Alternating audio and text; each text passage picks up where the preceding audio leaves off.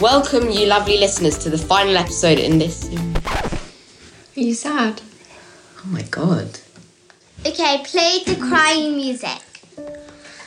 Oh, this is really funny. So we've just come on, and the kids have just realised that this is our final episode of this season.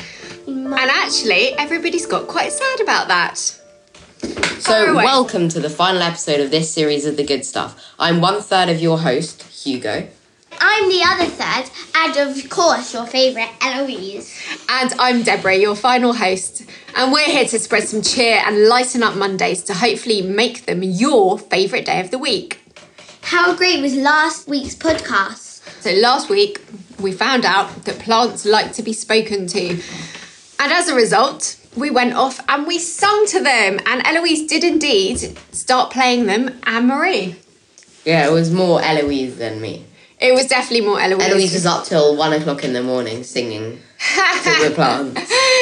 So, for those of you who may have missed us last week, we spoke to Ellen Mary about the gardening. It was super interesting, so if you haven't already, make sure you check it out. We learned a lot from it. So, guys, what's the topic of this week? Our topic of this week is how can we preserve the planet? Well, I know you guys are going to love this week's episode as we're going to be chatting about wildlife and conservation with a very special guest. Now, before I reveal who it is, I wanted to quiz you guys on some wildlife facts. Yet again, we are recording this podcast with a live studio audience who are our cousins. And if you listened last week, you would hear Jack and Finn. Jack and Finn, hello. Hello. Hello. And they're going to join in with this quiz. Okay, we're going to have two teams. Are we ready? So, mm-hmm. I don't know, Hugo and Jack. And me and Finn. And Eloise and Finn. Okay. Okay. Should we test our buzzers? We need. So Hugo's beep, and Eloise's team. there are only four questions. First question. Okay. Are we ready? Yeah. What colour are flamingos when they're born? Beep. Oh. that Okay, Hugo's team, go. Okay, so fling- flamingos are white when they're born and they turn pink because they eat shrimp. Okay, that's one theory, but that is incorrect. Incorrect. That is incorrect. okay, fine, but, fine, but the ah! first point, were they they're white when they're born? They are grey when they are born. What? Yes, they develop their pink feathers from eating pigments found in the algae, which turns them from grey to pink. What? Did you know that? No. No. Okay. How many months can a camel live without water? Go on, Eloise. Five. Beep. Two. Now, you're all wrong. The Okay. answer is 10 months. So, a camel can live for 10 months without water. Why? Where does he store the In water? his humps. In Well, his then humps. that's where all of his fat is stored. and the water. Now, number three. What is the fastest animal in the world? It was Hugo's team, but it was actually Jack who's part of his team. Jack. Pelican falcon? Oh, a pelican falcon. Yeah. I think we need to go and look this up now. When they go up really high and they go down, they go at 360. It's 390 kilometers an hour. Kilometers an hour. Yeah, yeah, oh, but, oh, yeah, but if that's still more. the Yeah. conversion rate. So that, would be, the fastest bird. But it's still a mammal. It's still a mammal. Well, I like the fact that we seem to have a good debate going on here, and I love the fact. How old are you, Jack? Six. that a six year old audience member of the Good Stuff podcast is basically debating the answer and probably getting it right. I think that's an amazing answer. I think we should give bonus points for this. Number four Who is our closest relative in the animal Beep, world? beep, beep, beep, beep, beep, beep, beep, beep. And I- I'm gonna get I'm gonna let Eloise answer this, and there is a specific reason. Eloise. It's an ape. No, um, it's a chimpanzee. It is a chimpanzee, and Eloise, why did I let you answer that? Uh, well, basically, my nickname at school is a chimpanzee. Oh my god. Well, it's actually an eight. But Oh my god, that's even worse. And why is that, Eloise? Because when I finish netball and I win, I celebrate like an ape and I go. Ah! Absolutely. 95% of our DNA is shared with chimps. So you are basically monkeys. All of you are monkeys. You're all chimpanzees. So, to continue on the theme of chimps, we got to speak to the world's best known primatologist, someone who studies monkeys, Dr. Jane Goodall, and her amazing career as a conservationist, and what she has learned about the studies of chimps. So, welcome to the good stuff, Dr. Jane Goodall. We're really, really excited that you are joining us. In uh, preparation for this interview, we've been watching lots of different kind of things, and Eloise's favourite animal is A gorilla. well, it's actually a gorilla, which I thought was brilliant. So, we just want to ask you a few questions. So, how do you inspire people to take action to help conserve wild habitats? Well, I think you have to, first of all, help people to understand about those wild habitats, how beautiful they are. So you can do it with photographs, you can do it with film, you can do it by talking about it. But the worst possible way is to say, you really need to do this, you owe it to the future, blah, blah, blah, because then people don't really, you've got to make them want it inside themselves. And they'll want it if they understand it better. That's the way I work anyway. So obviously you're passionate about the animals, but the habitats that they live in is key as well. Oh, well, yes. I mean, protecting forests is one of the most important things that I do, and helping young people to understand the importance of the forest, of the forest habitat, of all the biodiversity, the different kinds of animals and plants, and the fact that these forests take CO2 from the atmosphere and they breathe out oxygen and they help to regulate the climate and, and the rainfall. So forests are really important. Planting trees now, we must do, but it's going to take them a while to get big enough to play the role that a, that a big grown up tree can, can take. Do you feel incredibly passionate that our children, our future generations, find that same love for animals or trees? Yeah, well, you know about the Roots and Shoots program. I know you do. And that's involving young people in 65 countries and growing. I think it's more now, hundreds and thousands of groups. And all the people who are now grown up, because I began it in 91. But the, the whole message of Roots and Shoots is that every single one of us makes some difference on the planet every single day.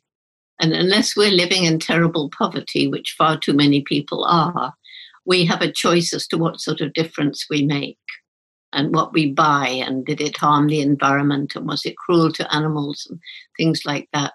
But then each group of roots and shoots, they, they choose between them. They choose three projects, one to help people, one to help animals, one to help the environment because it's all interrelated. And it's no good helping trying to save forests if the people living around the forest are terribly poor and cutting down the trees in order to make some money or grow more food. So everything's interrelated and we have to work. But we can't all do it all. So because there's so many millions of children around the world, between them, they actually cope with all the different things that I care about. Do you want to ask some questions, Eloise? Yeah. What are your favourite animals and what do you love about chimpanzees especially? Well, you're going to think I'm going to say my favorite animal is a chimpanzee, aren't you? Well, you're wrong. And chimpanzees, so like us, I don't even think of them as animals, actually. I mean, they're beings. My favorite animal animal is a dog. I always um, love dogs. And here, this one, this is Rusty. I grew up with him, and he's the one who taught me how amazing dogs are. And dogs do so much for us. They really are man's best friend. So, chimpanzees, I studied because I was asked to go and study them. I would have studied any animal in the wild. And they're fascinating because they are such different personalities. They're always learning new things. We just celebrated our 60th anniversary, 60 non stop years of observing the same groups of chimpanzees in Tanzania. And we're still learning new things. Mm. That's Wow. amazing. What's the single best thing that you've learned from a chimpanzee that's changed the way that you thought? I already arrived knowing that animals have feelings and personalities and minds. And so I was able to stand up to the professors when I finally got to Cambridge, who told me I'd done everything wrong and only humans had personality, mind, and emotion. I knew they were wrong. What really was the turning point in my study was seeing chimpanzee using uh, and making tools, picking grass stems, fishing for termites, and then picking a leafy twig and stripping the leaves. We now know they make different tools in different places for different purposes, and young ones learn from the parents, so they're different cultures. That's really fascinating. So, what's the single most impactful thing that we can do to help conserve wild animals? Well, I can't just give a sweeping answer because different people can do different things. But the most important thing is to talk about them and to understand that each of these wild animals, just like your dog or your cat, they have a personality, they have emotions, they can feel happy and sad. And so many people who care about conservation think of it like an animal species, but actually it's a whole lot of individual animals. And that somehow makes it different. And so once people understand what animals really are like, how amazing this animal kingdom is, and that we're part of it, then what's the most important thing you can do? It depends what animal you're interested. If you're interested in butterflies, you can plant butterfly friendly flowers that they will enjoy. If it's bees, you know, you can build beehives. And if it's dogs, you can volunteer in a shelter. So it depends which animal you want to help, actually, what you can do. So, on this podcast, we're a good news only podcast. What is a piece of good news that you've recently come across? It doesn't have to be your personal good news, but it could be anything that you've heard from around the world that might make our listeners happy. Well, I'll tell you one thing which is not that recent, but it's very important. And that's way back in 1990, I flew over the tiny Gombe National Park. And it used to be part of a forest that went right across Africa. And by 1990, that's 20 years after I began, I looked down and it was just a little island of forest, and all around, all the trees had been cut down. There were just bare hills. Too many people living there. The land couldn't support them. They were cutting down the trees to try and grow more food to keep themselves alive. That meant on the steep slopes, there was erosion, the streams were getting blocked up. It was horrible. And that's when I realized if we don't help the people to find ways of living without destroying the environment, we can't even try to save the chimps. So we started a program which you can look it up. It's Take Care, T A C A R E. We call it Tacare. And um, the people have now become our partners in conservation because they understand protecting the forest is not just for wildlife, but their own future because they need the forest. And so if you fly over Gombe now, you don't see bare hills anymore. The trees can come back. Nature's amazingly resilient. Animal species, too, so many are close to extinction. But if a group of people get together and say, no, we're not going to let this animal become extinct. Animals have been rescued literally from the brink of extinction. And I've met many of the people who've done it. I've met the animals, and it's pretty amazing. Yeah, it must feel amazing to know that. I think we got even excited over a hedgehog visiting the other day because obviously that's now been put at the at risk. And I was telling the children about how many chimpanzees over the last 100 years there used to be and how many there are now. How does that make you feel, just knowing that at least some are saved, but yet so much more can be done to preserve them? And it's something that you guys are doing. We have a great team. You know, there's 24 Jane Goodall Institutes. We have programs in six different African countries. We're protecting forests and chimpanzees. We're looking after orphans in two big sanctuaries in Africa. So I'm very happy with, with what we're doing. And our Roots and Shoots program, which I hope both of you will be part of, because I would like to hear what you decide to do, and it could be fun. And then we share what you do with everybody else. That's the, and you can learn about what other people are doing. I'm going to take just a few moments to introduce you to my little animal family. And first of all, I carry Ratty because it turns out that rats are amazingly intelligent. And you can look up, Google five smart rats. They all have names and they've been taught to do things you wouldn't believe, you would not believe.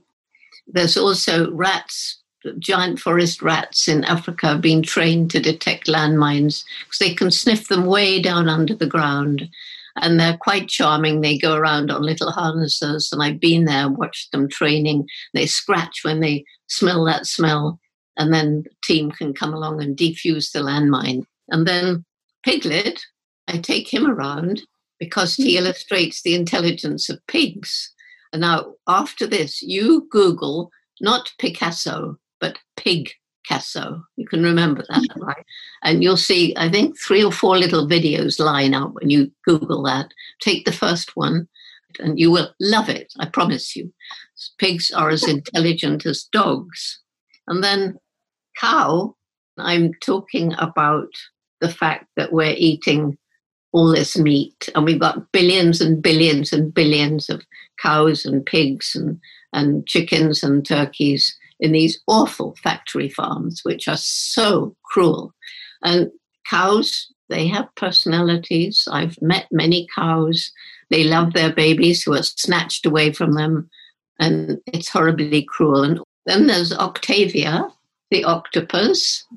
And you can look up octopus and coconut shell, Google it, and that too will make you completely amazed. Octopus turn out to be amazingly intelligent because they don't have a brain like us. They just have a sort of central nervous system, and in a way, they've got brains in all these little tentacles they have. So they're extraordinary, and we're still learning all these amazing new things. And then finally, you may have seen photographs of Mr. H. Have you? yes. Well, Mr. H. Juniors, Mr. H illustrates the indomitable human spirit, the people who tackle what seems impossible and won't give up. And Mr. H was given to me by a man called Gary Haun. And uh, Gary went blind when he was 21. For some bizarre reason, he decided to become a magician. Everybody said, But Gary, how can you do magic if you're blind? And he said, I can try. And he'd say, You know, something might go wrong in your life because we never know, but if it does, don't give up. There's always a way forward.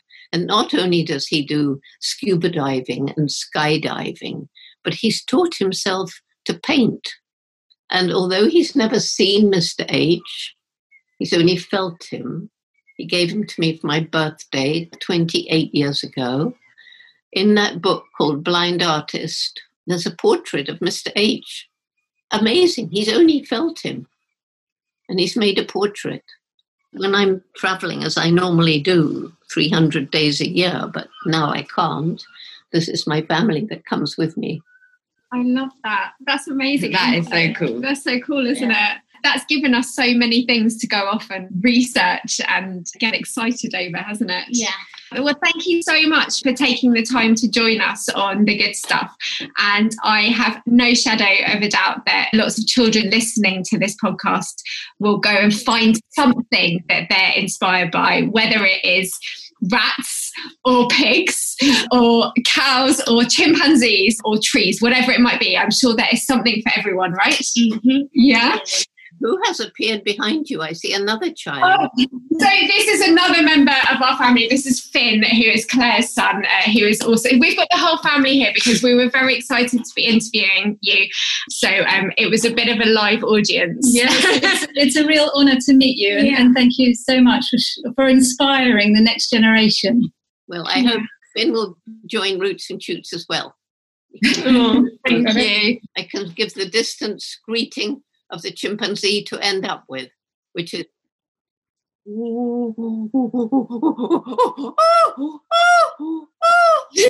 that means be Jane. That's so cool, isn't it? Yeah. Bye. Bye. I love that chat with Dr. Jane. She is really inspiring. Thank you so much, Jane. We love chatting with you about your remarkable career. What are your favourite animal guys? Obviously, it's my dog. Like, we love Winston. Winston is our dog and we love him dearly. He's a Cavapoo. I share a love of giraffes. Oh, I love giraffes. Yeah, me and Eloise love giraffes. I don't even know why. I think they're very elegant. I just love giraffes. You love giraffes, don't you? What about you, Hugo? It would be, um, I think it would probably be a dog. Yeah. Because a dog is a man's best friend. Yeah. Well, that's a good question. What's better, dogs or cats? Dog. Obviously, do- well, I'm a dog good. lover, but lots of people would Just disagree. making sure you guys are all on board. How about Finn and Jack? What are your types of We're favourite? throwing it out to the audience members here. What are your favourite animals? Kangaroo. Kangaroo and Finn. Kangaroo and swordfish for Jack. Kangaroo and swordfish. We should say that our cousins are half Australian. You can see that influence in them with a swordfish and a kangaroo. I absolutely love that. Right, moving on to our weekly headline update. Cue the music. The ozone layer above Antarctica has recovered so much it's actually stopped many worrying about the southern hemisphere atmosphere. The ozone layer, which makes up our atmosphere, is roughly 10 kilometres above the Earth's surface and it shields the Earth from ultraviolet rays from the sun. Next up on our headlines, wild bison, also commonly known as American buffalo, are to return to the UK for the first time in 6,000 years. The spring of 2020 will release a small herd in Kent to reintroduce the endangered species. This is an important investment in the UK population of wildlife. Britain is one of the most nature depleted countries in the world. Exciting news. And finally, Wales have announced a 5.9 million project to create a national forest in order to preserve nature, improve biodiversity, and absorb carbon from the atmosphere. That's right. The plan involves planting trees on the 5,000 acres of land every year to help reduce carbon emissions by 80% in 2050. Thank you so much for listening to this week's episode of The Good Stuff. Please do let us know your comments in the review section below. Check out this brilliant voice note. My name is Ella and I'm nine years old. My good news is that I have been planting all sorts of plants in my garden, from radishes and carrots to violas and chili peppers. I have also been spending a lot of time in the garden playing ping pong with my brother. And that's all there is left to say. Have a great day and keep note of the good stuff in your days. Bye. Bye!